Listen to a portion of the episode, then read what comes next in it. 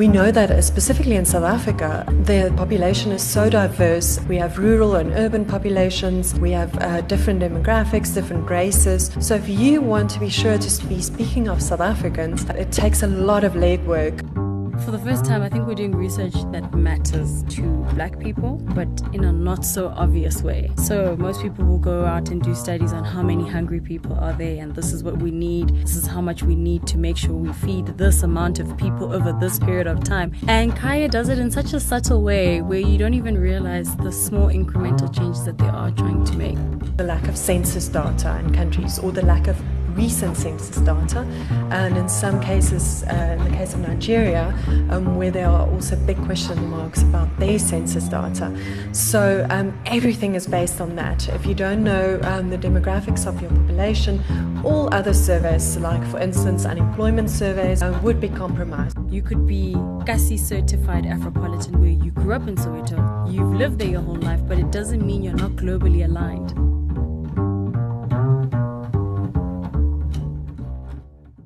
Sample size. It should be as big as possible to get accurate results, some diehards will say. Let's face it, you'd have to be seriously out of the loop if you haven't noticed how our lives get scrutinized, counted, and contextualized all the time by the corporate machine. Your online life is the best example where every click, every search, every fill of a survey, and every poll that you do forms part of some sort of research study. With or without your consent, you are under a microscope big issue there. And as part of a collective, all of us are being dissected. The bigger we are, the better the lab results. And in our bigness, we form part of a sample size for researchers in whatever industry they lurk. To wrap up this obsession series, we look at the world of research and its biggest vice to date, the concept of a sample size. I'm Kagiso Mnisi, and this is another episode of I Know What You're Thinking. To throw it all in the air, we visit Africa's leading fact checking machine known as Africa Check. It's here that editor Anim van Wyk and her team research claims made by public figures to test the veracity of their state. But first, she clears the air on why sample size is so important as a tool of representation. Our very first step is to go to the person who made the claim and ask them for the data on which they based it. Um, so often, uh, well, if people respond and they send us a study, uh, we very carefully look at uh, whether it was representative. We know that uh, specifically in South Africa, the population is so diverse. We have rural and urban populations, uh, different demographics, different races. So if you want to be sure to speaking of South Africans, it takes a lot of legwork. You have to go to the edges of Limpopo and and uh, the Eastern Cape to really be sure to, to speak of South Africans as a group. But sometimes researchers get it wrong and then botch the whole study by not paying attention to sample size, an all too common occurrence nowadays. Here's one of those chilling examples where the stakes were super high. I know specifically of the example of South Africa's 2003 Demographic and Health Survey. There were problems with the field work in KwaZulu Natal, and as a result, that whole study, which should be uh, such an important component of health policy and health data, was basically, there, there are large question marks um, about it. Yes, research work within the continent comes with plenty of challenges. Problematic on one hand is who's doing the research and with what agenda. And on the other hand, it's the actual exercise of gathering data.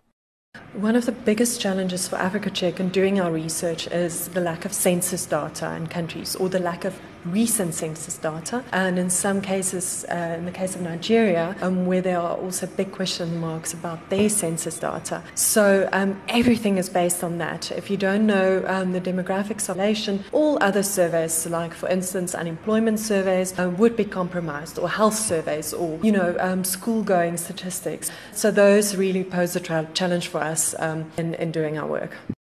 Okay, let's warm it up a bit. And by that, I mean let's bring it home right here at Kaya FM. It's here where data is given a face, an attitude, and a life philosophy. We invite Ritumet Mpole, Mutaung Washalele, a research maven who holds our hand through the data. But first, he tells us what wakes her up in the morning to come to this here place. I've spent a lot of time doing academic based research. So, research for universities, research to complete a qualification. And when I got to Kaya, I'd never seen research being done this way before. And For the first time, I think we're doing research that matters to black people, but in a not so obvious way. So, most people will go out and do studies on how many hungry people are there, and this is what we need. This is how much we need to make sure we feed this amount of people over this period of time. And Kaya does it in such a subtle way where you don't even realize the small incremental changes that they are trying to make. So, it keeps me coming back because it's always something different every day, but nonetheless, it's always relevant and it's always important. Then there's the much loved and not so loved tag of Afropolitan. It receives praise as much as it does criticism, be it ideological or commercial. But one curious thing is for sure there are plenty of bodies and minds that relate to the tag. And with this Afropolitan market is the term existed before Kaya adopted it. And even then, in its essence, it was basically to describe people who found themselves overseas, you know, in New York, but they're half Ghanaian, half Finnish, and trying to find your place in a place where technically you don't belong, but there's a whole bunch of you. So, what does it mean to then be African in such a foreign place?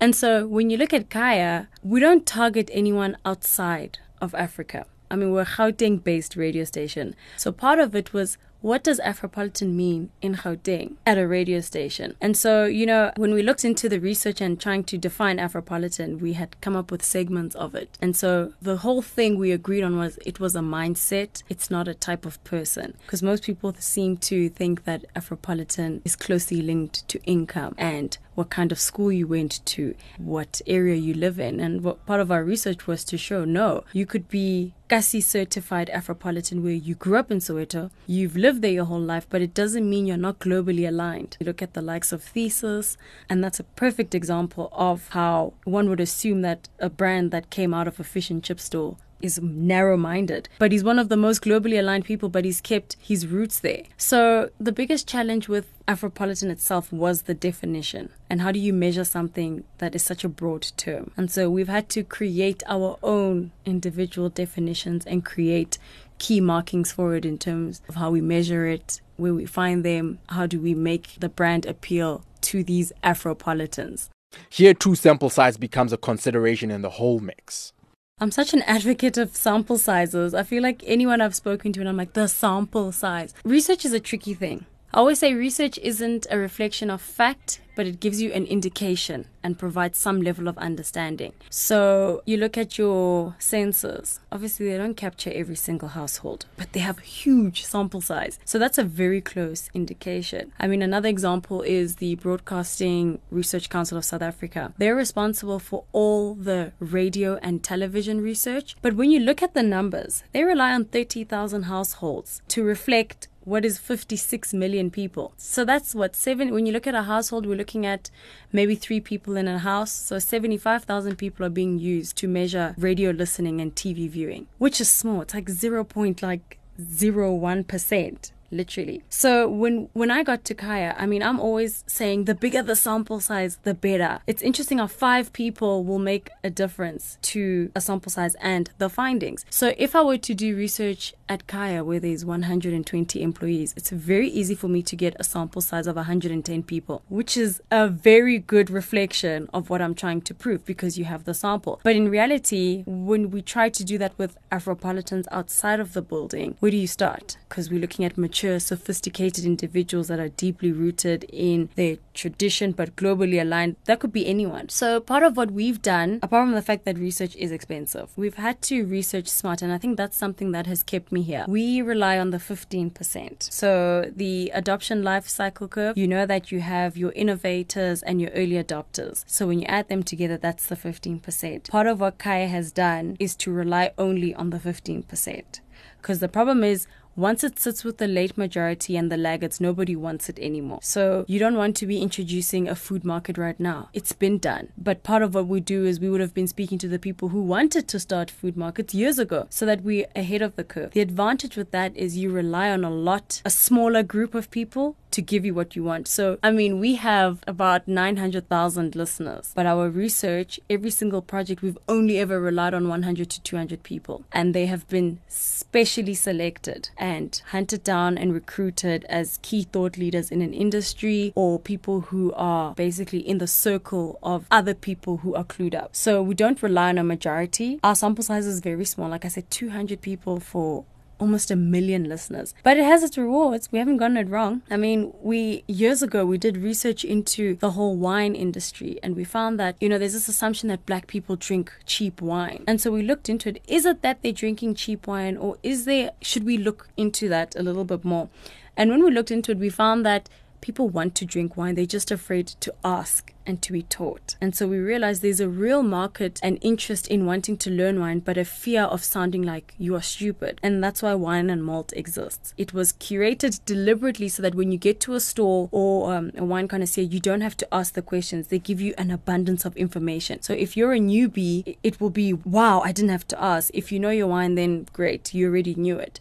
But the whole point was Ritmesi gets there and she gets told a whole bunch about wine. This is the kind of food you pair it with. This is how much it is. This is where you can buy it. And you're like, wow, I didn't even have to ask. So we, our sample size for other research is very important. When we do quantitative research, it becomes very important to have a big sample size.